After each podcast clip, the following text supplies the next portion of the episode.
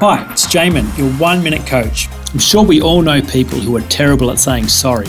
As you've probably heard me say a number of times by now, behaviour is at the end of the assembly line. It's simply the byproduct of our beliefs. So, what must that person believe about themselves to behave this way?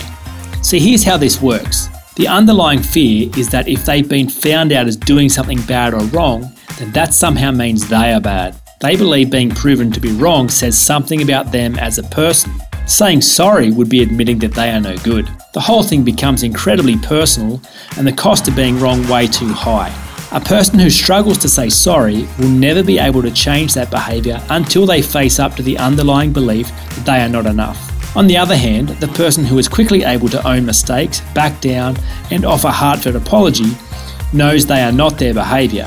They have not tied their identity to being right. Saying sorry at the appropriate times then is natural and easy. For more information, go to oneminutecoach.com.au.